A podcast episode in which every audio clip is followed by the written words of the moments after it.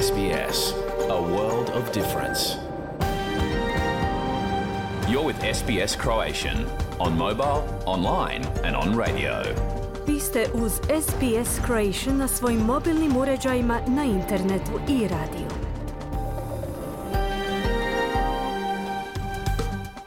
SBS odaje priznanje tradicionalnim vlasnicima zemlje s koje danas emitiramo program na hrvatskom jeziku. Ovim izražavamo poštovanje prema narodu Vurunđeri Voj Vurung, pripadnicima nacije Kulin i njihovim bivšim i sadašnjim starješinama. Također, odajemo priznanje tradicionalnim vlasnicima zemlje iz svih aboriđinskih naroda i naroda s otoka u Toresovom tjesnacu, na čijoj zemlji slušate program SBS-a na hrvatskom jeziku. Dobar dan u ponedjeljak, 4. ožujka u 11 sati.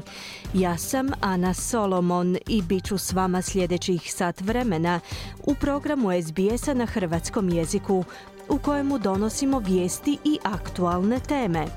Danas govorimo o rastućem broju žena u Australiji koje se odlučuju roditi izvan bolnica i bez ikakve pomoći medicinskog osoblja. Time raste i broj smrtnosti djece i majki u takvim okolnostima.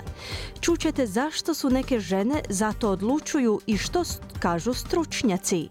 Govorimo i o novom načinu liječenja psihičkih problema u Australiji, terapijom psihodeličnim substancama.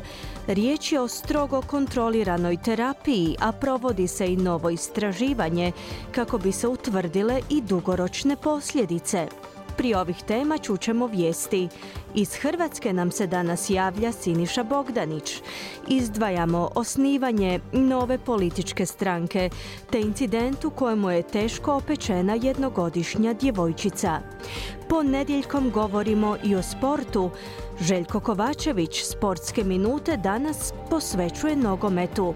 Počet ćemo vijestima iz Australije i svijeta. Budite uz SBS na Hrvatskom do 12 sati.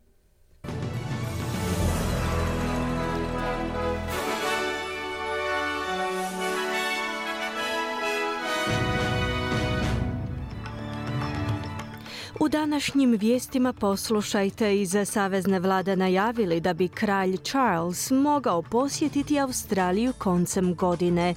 Pojačavaju se pozivi za imenovanjem bivšeg političara uključenog u špijunski lanac, u koji je navodno umješana i Kina. I Francuska bi mogla postati prvom zemljom svijeta koja se odlučila na uvrštavanje prava na pobačaj u svoj ustav.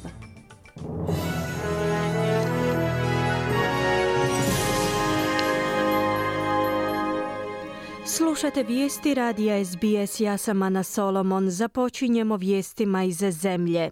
U tijeku su planovi za mogući posjet kralja Charlesa i kraljice Kamile Australiji. U Saveznoj vladi su potvrdili da pregovaraju s državama i teritorijima o mogućem posjetu članova britanske kraljevske obitelji koncem godine. Premijer Anthony Albanizi je kazao da se pripremaju za njihov posjet unatoč tome što je kralj smanjio angažman nakon što mu je dijagnosticiran rak. Inače, kralj Charles je 15 puta bio u službenoj posjeti Australiji, posljednji put 2018. za Commonwealthke igre, no ovo bi mu bio prvi posjet u ulozi kralja. Bio bi to prvi posjet vladajućeg monarha Australiji od posjete kraljice Elizabete 2011. Sve više upućenih poziva Australskoj špijunskoj agenciji od koje se zahtjeva objavljivanje imena bivšeg političara koji je pomagao stranom špijunskom lancu dok je služio u parlamentu. Postoje tvrdnje da je u čitav slučaj umješana Kina, Glavni direktor Azija Mike Burgess je prošlog tjedna otkrio da je australskog političara regrutirala strana nacija, iako je Burgess odbio otkriti o kome se točno radi, te na kojoj političkoj razini je osoba od interesa služila. Novine Sydney Morning Herald izvještavaju da vodeća kineska špijunska agencija stoji iza kontinuiranog ciljanja Australaca, što je Burgess detaljno opisao. Čelnik Azija je za SBS jučer izjavio kako razumije da postoji mišljenje da bi objavljivanje informacija bilo od javnog interesa, kazavši da se on ne slaže s tim. Nezavisna senatorica Jackie Lambie je za emisiju Today na kanalu 9 izjavila da Australci zaslužuju više transparentnosti od Azija. I don't think it will surprise anybody when it comes to China. Mm. The thing what I would like to know is um, Smatram da kineska umješanost neće nikoga iznenaditi, no pitam se zašto se tek sada o ovome javno govori. Zašto to nije bilo predmetom rasprave u trenutku kada se čitava situacija odvijala, ako zato postoje dokazi? O kome se točno radi? Objavljivanje imena bi bilo od pomoći, umjesto da samo govore da se nešto dogodilo. Imenujte ih i posramite, poručila je Lembi. Unatoč tome što su laburisti zadržali vodstvo nad viktorijskom izbornom jedinicom Dunkley na prijevremenim izborima održanim proteklog vikenda, liberali kažu da se ne osjećaju poraženo. Laburisti su zadržali Dunkley s razlikom u glasovima od 6,3%. Iako je Jody Baileya zadržala svoje zastupničko mjesto, došlo je do odstupanja od gotovo 4% u odnosu na vladajuće. U anketama javnog mijenja podrška laburistima kao stranci prvog izbora je neznatno porasla na oko 41%, no ujedno je zabilježen i porast podrške stranci liberala od 7%. To pak znači da je kandidat liberala i gradonačelnik Frankstona Nathan Conroy osvojio više od 39% primarnih glasova. Savezna ministrica financija vlada u sjeni Jane Hume je za Sky News izjavila da su to dobre vijesti za buduće izglede liberala. Well, our primary vote came back in a way that we haven't seen in more than a decade in Dunkley. We certainly haven't seen it since the boundaries changed back in uh, Primarni izbor naše stranke se vratio na razinu kojoj nismo svjedočili više od desetljeća u Dankliju. Stoga nas doista uzbuđuje ovakav razvoj situacije. Dankli nije bio marginalno izborno mjesto. U svakom slučaju 6,3% govori da to nije tako. No sada se situacija promijenila. Liberali će na idućim saveznim izborima svakako ciljati na tu izbornu jedinicu, poručila je Hume. Idući savezni izbori će se održati u svibnju 2025. godine. Slušate vijesti radija SBS. Nastavljamo vijestima iz svijeta.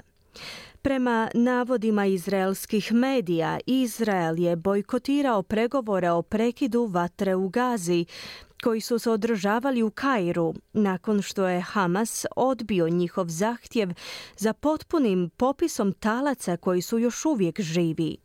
Izaslanstvo Hamasa je stiglo u Kairu na pregovore koji su smatrani posljednjom preprekom prije šestotjednog prekida borbi.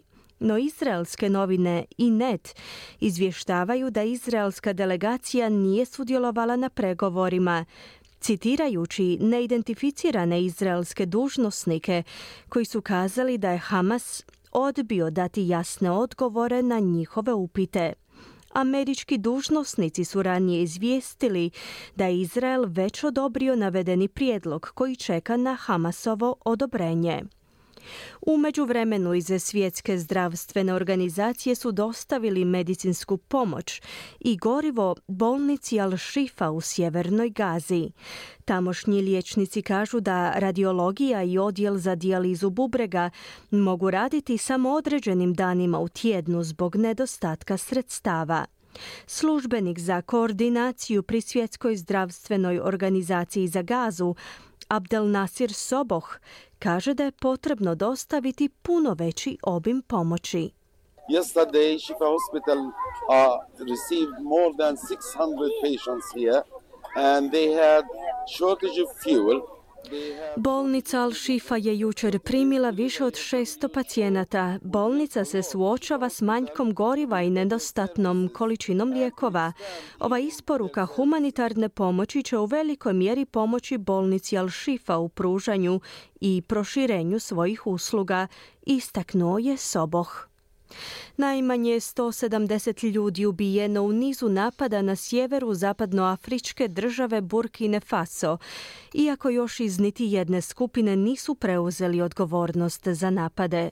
U svojem priopćenju državni odvjetnik Ali Benjamin Kolibali je kazao da su vladini dužnosnici posjetili sela u pokrajini Jatenga na mjestu napada koji su se dogodili prije više od tjedan dana. Vlada izvorno nije objavila broj mrtvih. Zapadnoafrička država Sahel se bori s obuzdavanjem nasilne islamističke pobune koja se proširila iz susjednog Malija. Tisuće ljudi je ubijeno, a više od dva milijuna raseljeno. S približavanjem desete godišnjice nestanka zrakoplova na letu MH370 Malaysia Airlinesa u Maleziji se zalažu za ponovno pokretanje potrage zrakoplov Boeing 777 koji je prevozio 227 putnika i 12 članova posade je nestao na putu od Kuala Lumpura do Pekinga 8. ožujka 2014.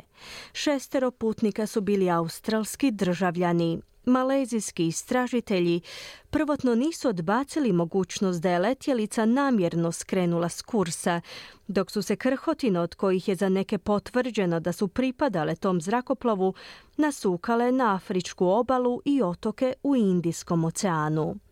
Malezijski ministar prometa Anthony Locke kaže da je američka tvrtka za istraživanje morskog dna Ocean Infinity nakon dva prethodna neuspjela pokušaja pozvana na razgovor o najnovijem prijedlogu ponovnog pokretanja potrage. Čini se da će se Francuska, da će Francuska unijeti prava na pobačaj u ustav budući da se tamošnji zakonodavci tijekom današnjeg dana pripremaju za konačno glasanje.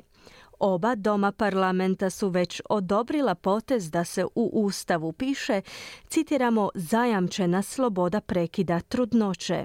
Ako prijedlog osvoji 60% većinu u posebnom kongresu koji je sazvao predsjednik Emmanuel Macron, Francuska će postati prva nacija u svijetu koja je uvrstila ovakvu praksu u ustav zemlje. Lora Slimani, voditeljica jedne skupine za ženska prava, kaže da je poništenje ustavnog prava na pobačaj u Sjedinjenim državama utjecalo na odluku Francuske. Je pense aussi que ça l'a facilité d'une certaine manière. And in a way, I think it made it easier. Euh, it made concrete the fact that women's rights could be taken away from them, that nothing is a given. Smatram da je odluka SAD-a o pobačaju na neki način olakšala put nama ovdje u Francuskoj, budući da je ta odluka konkretizirala činjenicu da se ženama prava mogu oduzeti te da nam ništa nije zauvijek dano. Svim velikim feministkinjama je oduvijek dobro bilo poznato da je dovoljna tek jedna kriza da unazadi ženska prava, a to je upravo ono čemu smo svjedočile u Sjedinjenim državama. U Francuskoj smo se željele zaštititi od toga, prokomentirala je Slimani. Podsjetimo, 2022. Vrhovni sud SAD-a je poništio značajnu presudu Roe protiv Wade-a kojom je legaliziran pobačaj u čitavoj zemlji.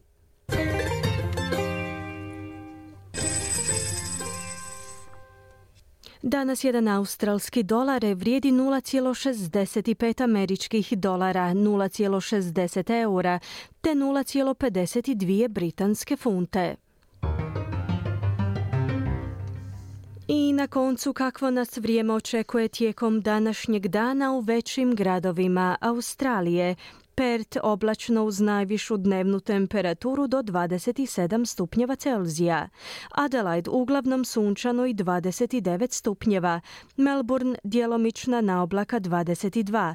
Hobart vedrote 20 stupnjeva. Kambera djelomična na oblaka i 23 stupnja, Sidney oblačno 24, Brisbane pljuskovi 30 i na posljedku Darwin gdje će prevladavati pljuskovi te mogućnost razvoja olujnog nevremena uz najvišu dnevnu temperaturu do 32 stupnja Celzija. Slušali ste vijesti radija SBS. Za više vijesti posjetite SBS News.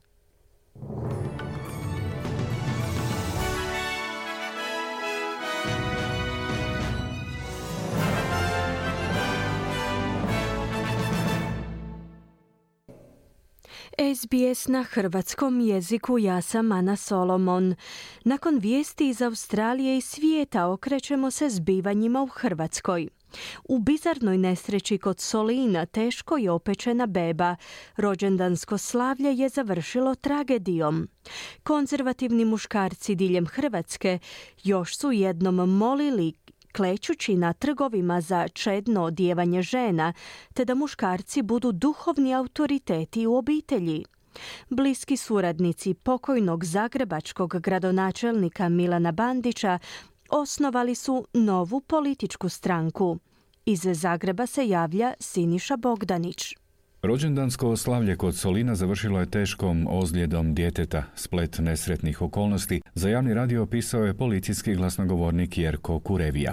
Prema do sada prikupljenim informacijama u pomoćnom objektu na solinskom području za paljenje vatre osoba je koristila zapaljivu tekućinu u boci te je u jednom trenutku vatra zahvatila i samu bocu zbog čega osoba baca e, tu bocu u dvorište u kojem se nalazilo dijete pri čemu zadobiva opekline po tijelu.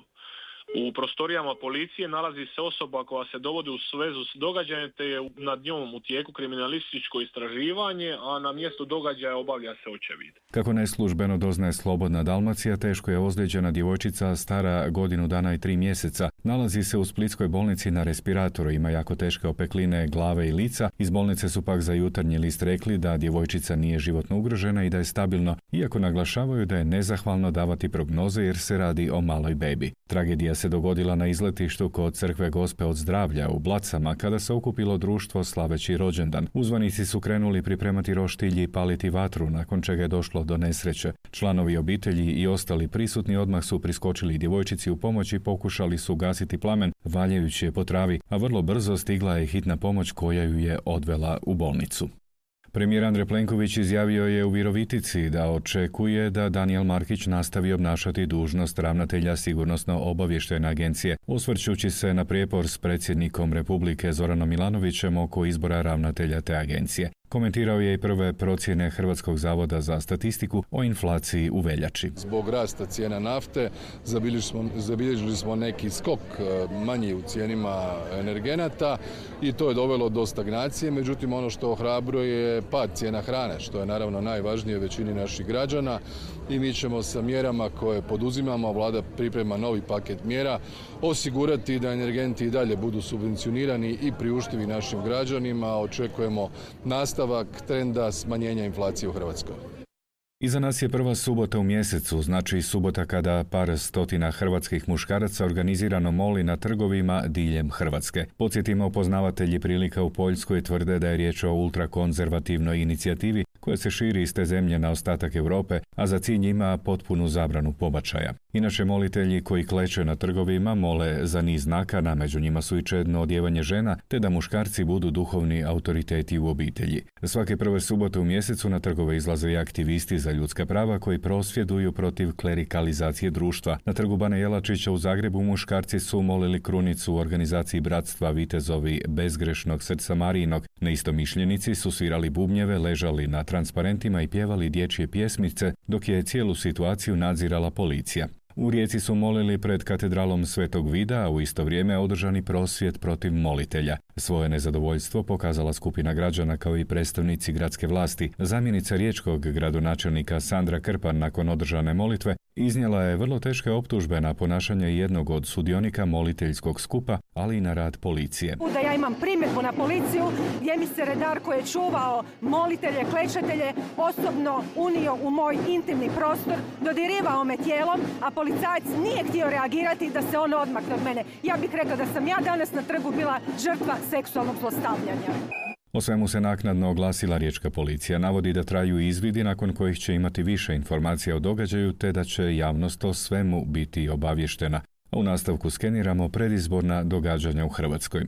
Hrvatska je tako dobila još jednu političku stranku koja ima ambicije osvojiti gradsku vlast u Zagrebu. Zove se Plavi grada, predsjednik joj je Ivica Lovrić, dugogodišnji pročelnik i suradnik pokojnog gradonačelnika Milana Bandića. Poručuju da žele postati pokret za promjenu, inkluzivnost, pravdu i napredak, što po njegovim riječima Zagrebu nedostaje. Prvi naši projekti kada mi preuzmemo vlast, a to preuzimanje vlasti neće trajati godinama, nego će ono trajati najviše 30 dana u, u lipnju 2025.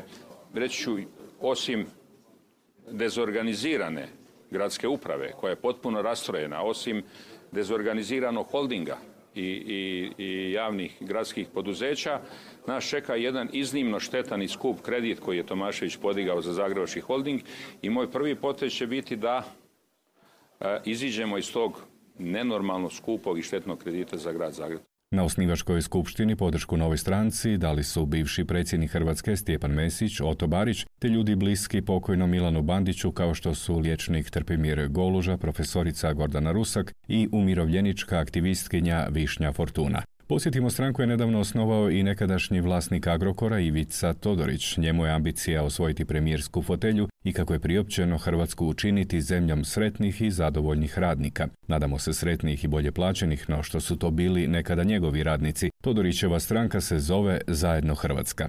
Predsjednik Zagrebačke organizacije socijaldemokrata i nekadašnji predsjednik SDP-a Davor Bernadić vikendima obično saziva novinare kako bi ukazao na propuste Zagrebačke gradske vlasti i stranke Možemo. Jučer je ustvrdio da je zbog njegove intervencije grad Zagreb uštedio 44 milijuna eura. Spriječio je tako štetu koju je, kako kaže, svojom nekompetencijom zamalo izazvala gradska vlast. Zamjenik gradonačelnika Luka Korlajet takve optužbe odbacuje. Spriječili smo kriminal. Spriječili smo kriminal od 44 milijuna eura krađe iz gradskog proračuna. Kao što znate, na zadnjoj sjednici gradske skupštine došla je nova odluka o zajmu kod Europske investicijske banke umanjena za čak 44 milijuna eura kamata. Zagreb je trebao dići kredit od 207 milijuna eura, vratiti 286 milijuna eura, sada vraća 35 milijuna eura kamata, treba je vratiti 79 milijuna eura kamata. To znači da smo direktno kroz zajedničko djelovanje i medija i nas koji otkrivamo afere i kriminal u gradu Zagrebu, a i dopisom prema resornom ministru, ministru financija, izgleda uspjeli spriječiti one koji su mislili zamračiti otprilike 44 milijuna eura novaca građana grada Zagreba jer su odustali od svojih nauma i poslali izmijenjenu odluku na skupštinu. Davor Bernardić je potpuno irelevantan sudionik političkog života i mislim da će na ovim parlamentarnim izborima naprosto nestati. E, evo, on traži svoj, on se pokušava pozicionirati na političkoj sceni. Što se tiče stambene politike, e, mi smo donijeli neke važne nove odluke koje se tiču gospodarenja stambenim fondom, a uskoro krećemo sa izgradnjom velike zgrade u Podbrežju. Zgrade sa 288 stanova koji će biti bilo za socijalni najam, bilo za priuštivi najam i u njoj ćemo smjestiti 900 naših sugrađana. Bernardić je pozvao gradsku vlast da poduzme hitne mjere koje bi spriječile iseljavanje mladih ljudi iz Zagreba, a jedno od rješenja vidi u najmu gradskih stanova po prihvatljivim cijenama. Zagreb treba osigurati mladima mogućnost da po prihvatljivim uvjetima unajme gradski stan dok sami ne steknu uvjete za kupnju vlastite nekretnine. Taj najam treba biti povoljan jer će ti ljudi nastaviti plaćati porez u Zagrebu i grad će od toga imati koristi, istaknuo je Bernardić na konferenciji za medije u Podbrežju. Toliko o aktualnostima iz Hrvatske. Hvala Siniši, slijede sportske vijesti. Danas je u fokusu nogomet. Rijeka je u Varaždinu tek na kraju utakmice slomila otpor domaćina. Hajduk se na poljudu namučio s Istrom, a Dinamo zamalo izgubio u derbi utakmici u Osijeku. Bruno Marić odstupio s mjesta šefa sudaca, a Dinamova legenda Velimir Zajec bit će suparnik aktualnom predsjedniku Dinama Mirku Barišiću na predstojećim izborima za prvog čovjeka modrih, javlja Željko Kovačević. U derbiju 25. kola Supersport HNL-a Osijek i Dinamo su na Opus areni pred gotovo 11.500 tisuća gledatelja odigrali 1-1. Osijek je poveo u 26. minuti golom Domagoja Bukvića, izjednačio je Sandro Kulenović u četvrtoj minuti nadoknade. Osijek je u prvim minutama susreta igrao oprezno i s respektom prema prvaku, no kako je utakmica odmicala momčad Zorana Zekića bila je sve sigurnija i opasnija. Pritisak na zadnju liniju obrane Modrih isplatio se u 26. minuti kada je Ivan Nevistić morao napustiti svoja vrata, loptu koja je otišla u aut, Ramon Mjerez je hitro vratio u noge mladom hrvatskom reprezentativcu Domagoju Bukviću, a ovo je dva puta prevario Kevina Teofila Katrina i preciznim udarcem sa 8-9 metara pogodio desni vratarev kut. Osijek je mogao do gola u 61. minuti kada je sam pred vratima glavom pucao još jedan biser Osijekove škole nogometa Marin preko Dravac. Minutu kasnije najbolji strijelac lige Osijekov napadač Argentinac Ramon Mierez silovitom je udarcem uzrmao gredu da bi golu Dinama u 75. minuti ponovo zaprijetio strijelac Bukvić. Trener Dinama Sergej Akirović na kraju zaigrao s tri napadača od kojih je Sandro Kulenović nakon silnog pritiska na vrata Osijeka spasio čas Dinamu u četvrtoj od 8 minuta sučeve nadoknade utakmice. Treneri Osijeka i Dinama Zoran Zekić i Sergej Akirović. Imali smo loptu pod našom kontrolom, a umjesto da je to onako nabijemo, mi smo išli dodavati. To nas se kaznilo, ali sve u svemu moram reći da sam ponosan na ekipu. Sa zamjenama radili stvarno sve, tražili smo gol cijelo vrijeme, ubacili smo sve ofenzivno, na kraju je to isplatilo se. U prvom nedeljnom susretu Rijeka je na punoj Rujevici pobjedila Varaždin s 2-0, vrativši se na vrh ljestvice. Domaćin je uspio slomiti Varaždin tek u samoj završnici susreta, a golove su zabili Niko Galešić u 80. minuti i Mate Mitrović u 90. minuti. Trener momčadi Rijeke Željko Sopić. Napravili smo neke promjene na poluvremenu. Mislim da smo drugo poluvreme jako dobro stisnuli Varaždin i uspjeli ugurati ta dva gola koja su jedino bitna i osvojiti tri boda. Rijeka vodi na ljestvici sa 53 boda, Hajduk ima bod manje, dok je Dinamo treći s 48 bodova i susretom manje. Osijek je na četvrtom mjestu ima 36 bodova, Lokomotiva ima 3 boda manje od Osijeka, šesta je Gorica, sedmi Slaven Belup, osmi Varaždin, deveta Istra i posljednji Rudeš. Nakon prilično neuvjerljive igre nogometaši Hajduka su ipak osvojili domaće bodove na polju do pobjedivši s golom Filipa Krovinovića i 48 minute Istru. Još i Istra zadnjih desetak minuta igrala s igračem manje. Trener Hajduka Mislav Karoglan. U drugo polovreme kad smo podigli Krovinovića i raširili dejako, a dobili malo zraka na toj na to lijevoj strani, Čak pet golova palo je u Kopnici gdje je pobjedila Lokomotiva rezultatom 3-2. Opet je junak u pobjedi Lokomotive bio Duje Čop koji je postigao dva pogotka u 5. i 73. iz kaznenog udarca. Autogol Vinka Međimureca bio je u 21. minuti, strijelci za Slaven Belupo bili su Tomislav Štrkalj u 47. i Kosovar Buer Plana u 64. minuti. Trener Lokomotive Miroslav Čabraja. Mislim da konačno da smo i zasluženo odnijeli sva tri boda, makar ne bi bilo ovaj, ni nerealno da je utakmica završila možda nerešeno. Posljednja utakmica 25. kola igra se u ponedjeljak kada se sastaju Rudež i Gorica. Lista Dinamo ovo proljeće, čiji je nositelj bivši legendarni kapetan Dinama Velimir Zajec, uvjerljivo je pobjedila na prvim izborima za Skupštinu građanskog nogometnog kluba Dinama, na kojoj je glasovalo 7111 od ukupno 13025 članova. Zajec će biti protukandidat sadašnjem predsjedniku Dinama Mirku Barišiću. O izboru predsjednika javnim će glasovanjem odlučiti novi saziv Skupštine, najkasnije do 11. ožujka. Velimir Zajec. To će biti jedna interesantna borba, nadam se da će biti gospodska kao što je sve do sada bilo. Predsjednik komisije nogometnih sudaca Hrvatskog nogometnog saveza Bruno Marić podnio ostavku na dosadašnju dužnost. Rekao je za HRT izvršni direktor HNS-a Tomislav Svetina. Ja bi kao protupitanje vam postavio kako bi se vi ponašali kad bi svoju sliku vidjeli na društvenim mrežama obješenu sa naslovom ovo je tek početak. Marić je ostavku podnio nakon curenja snimki iz VAR sobe s više utakmica Supersport HNL-a. Bio je to Željko Kovačević sa sportskim vijestima iz Hrvatske. U tematskom dijelu našeg programa danas pojašnjavamo po čemu se slobodni porođaj razlikuje od porođaja izvan bolnice, te zašto raste broj takvih porođaja kao i kojih opasnosti prate. Čućemo i o novoj terapiji za mentalne bolesti uz substance koje izazivaju halucinacije. Ostanite uz SBS na hrvatskom jeziku. Slušate program sbs na hrvatskom jeziku. Moje ime je Ana Solomon. Vrijeme je za australske teme. Nedavna smrt prerano rođenih blizanaca u Novom Južnom Walesu povezana s takozvanim slobodnim porođajem izazvala je novi, novu zabrinutost u vezi s tom praksom. Stručnjaci ističu da izvješća sugeriraju porast slučajeva slobodnih porođaja, te da bi to trebalo potaknuti temeljitije ispitivanje iskustava žena koje koriste usluge porođajne skrbi u Australiji. Prilog Amy Hall i Sidney Lang pripremila je Mirna Primorac.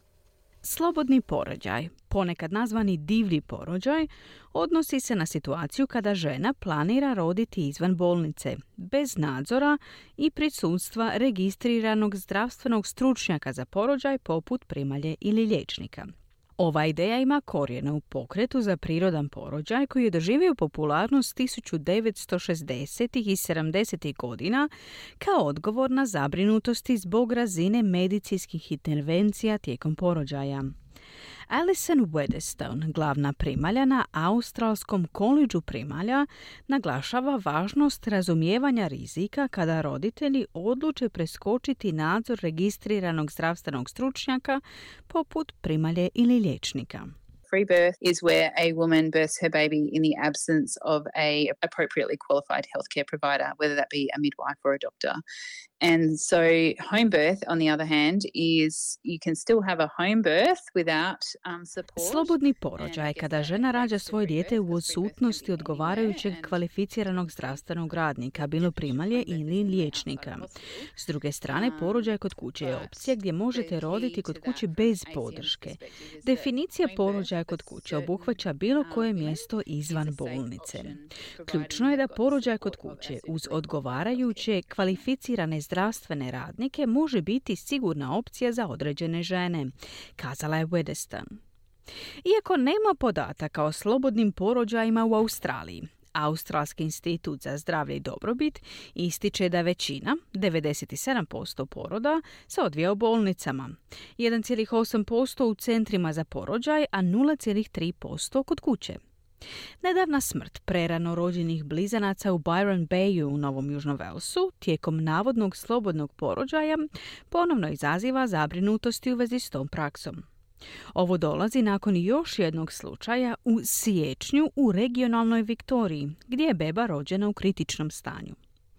Hannah Dellen, profesorica primanstva na sveučilištu u Western Sydney, ističe rezultate istraživanja koji pokazuju pozitivne ishode planiranih kućnih poroda uz prisustvo kompetentnih primalja povezanih s odgovarajućim bolničkim sustavom, posebice za majke sa niskorizičnim trudnoćama.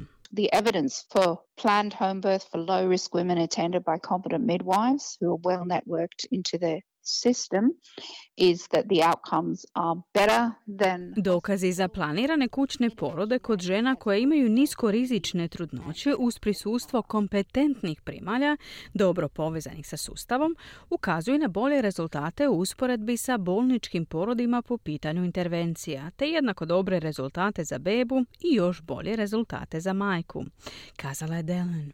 Wedestone ističe da slobodni porođaj nose dodatne rizike, pogotovo kada se pojave neprepoznate komplikacije. part of that is actually having a backup plan when things don't go to plan, and that would include emergency services retrieval.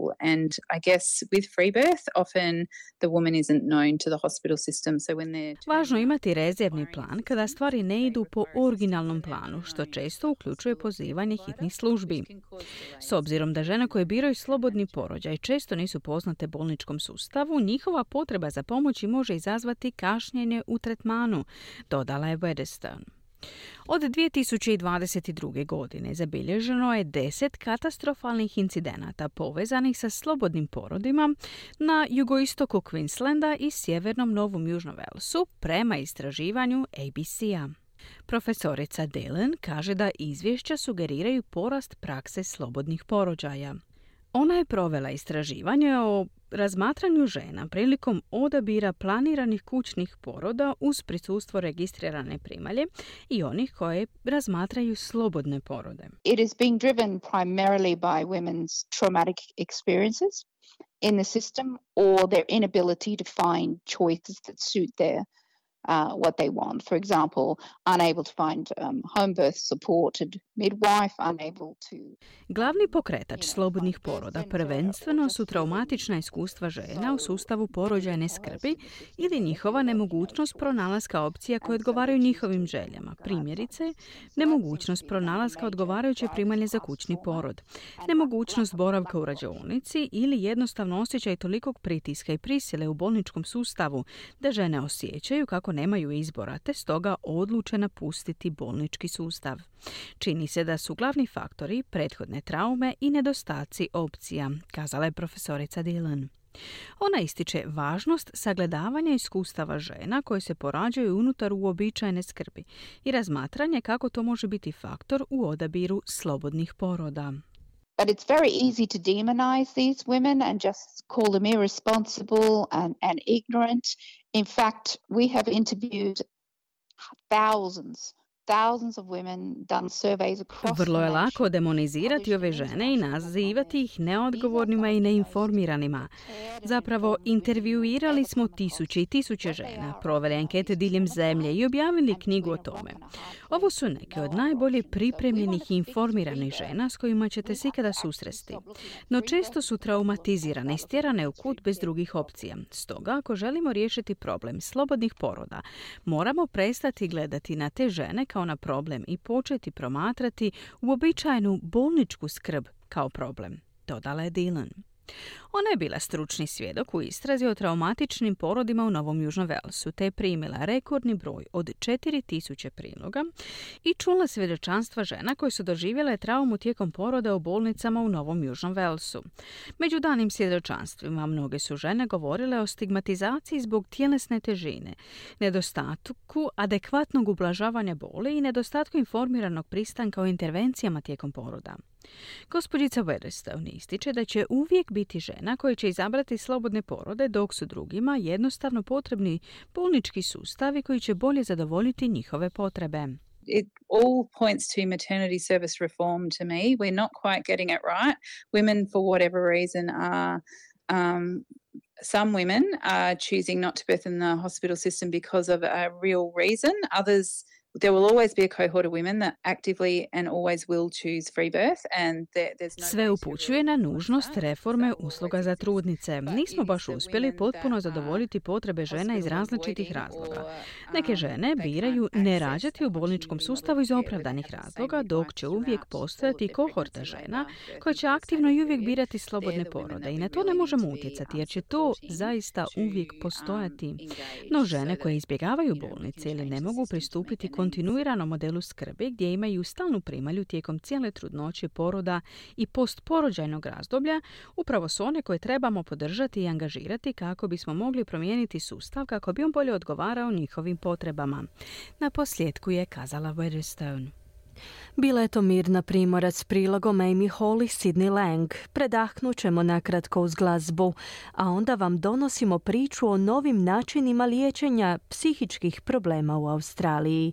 Riječ je o primjeni psihodeličnih substanci. Slušajte nas. Vi ste uz SBS na hrvatskom jeziku, ja sam Ana Solomon.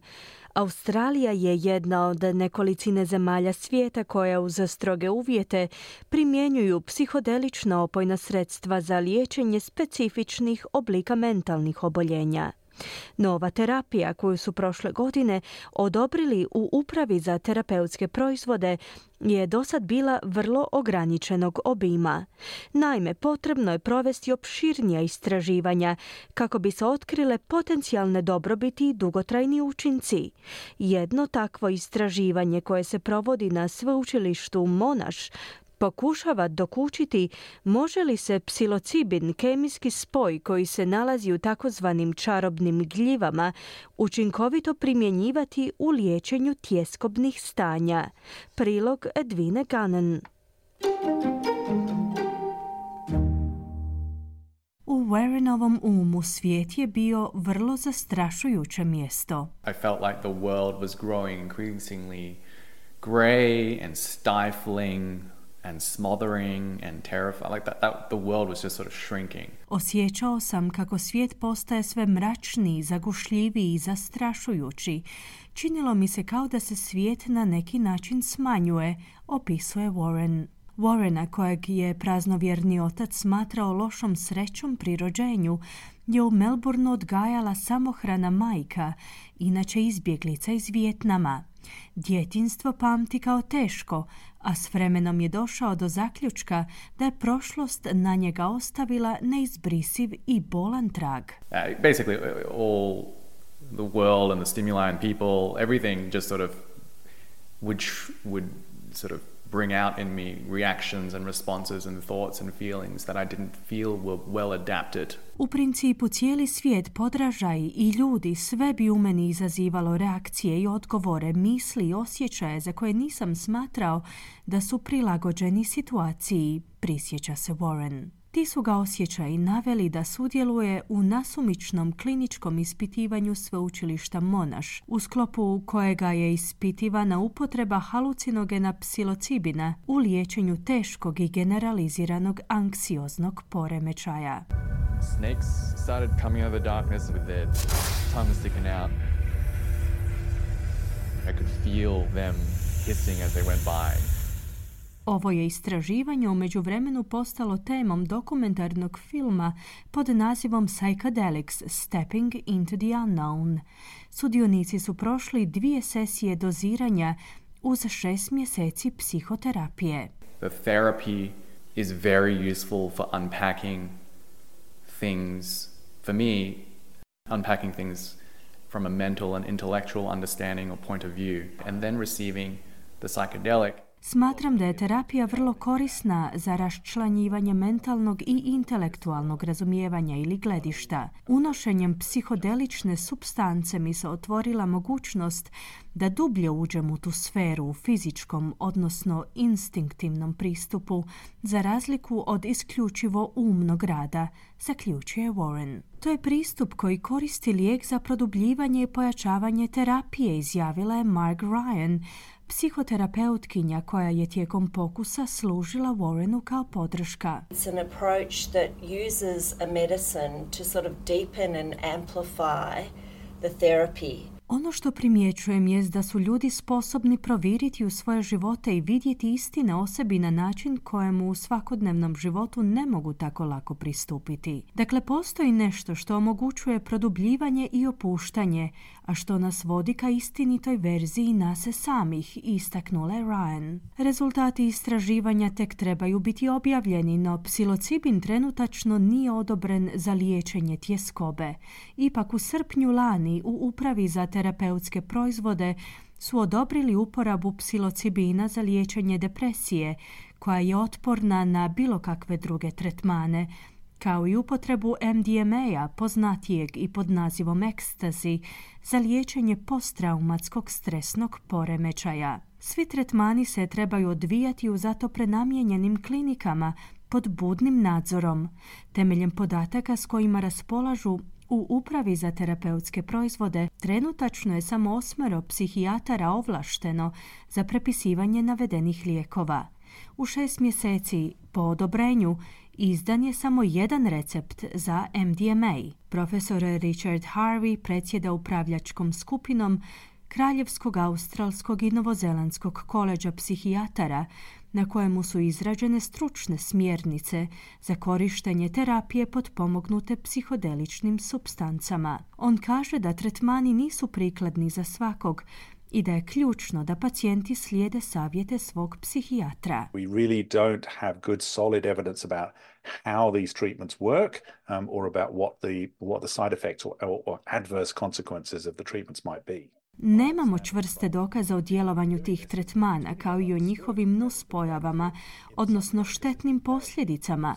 Koliko sam shvatio od ljudi koji to rade, je da još uvijek nije posve jasno dolaze li dobrobiti potpomognute terapije psihodeličnim substancama u malim kliničkim ispitivanjima od same tvari koja im se daje na konzumiranje ili od terapije, prokomentirao je Harvey. Evo kako je Warren pokušao opisati svoje iskustvo. The first half was, was I would say, terrifying. Rekao bih da je početak tretmana bio zastrašujuć. Sjećam se da sam pomislio da sam možda poludio i da sam ušao u neku drugu dimenziju iz koje ne mogu izaći. No nakon toga se situacija uvelike promijenila s posve suprotnim iskustvom. Osjećaj pun topline i ljubavi. Mnoštvo problema koji su se ranije očitovali su u toj fazi uklonjeni, zaključio je Warren, dodavši da je terapija za njega predstavljala potpunu preobrazbu. The world just felt like, oh, color was getting added back into it. It felt more like a welcoming počeo sam osjećati kao da svijet ponovno poprima boje, odnosno da ponovno postaje miroljubivo mjesto, koje ne mora nužno biti u tolikoj mjeri zastrašujuće, na posljedku je kazao Warren. Prilogom Dvine Ginan približili smo se kraju programa prije nego što se oprostimo za danas. Podsjećamo vas na vijesti dana.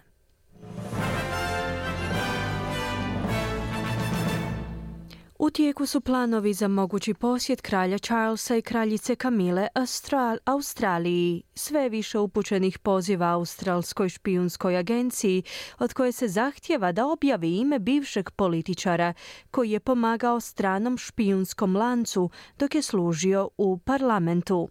Prema navodima izraelskih medija, Izrael je bojkotirao pregovore o prekidu vatre u Gazi koji su se održavali u Kairu nakon što je Hamas odbio njihov zahtjev za potpunim popisom talaca koji su još uvijek živi i Francuska bi mogla postati prvom zemljom svijeta koja se odlučila na uvrštavanje prava na pobačaj u svoj ustav, dok u Hrvatskoj bliski suradnici pokojnog zagrebačkog gradonačelnika Milana Bandića su osnovali novu političku stranku.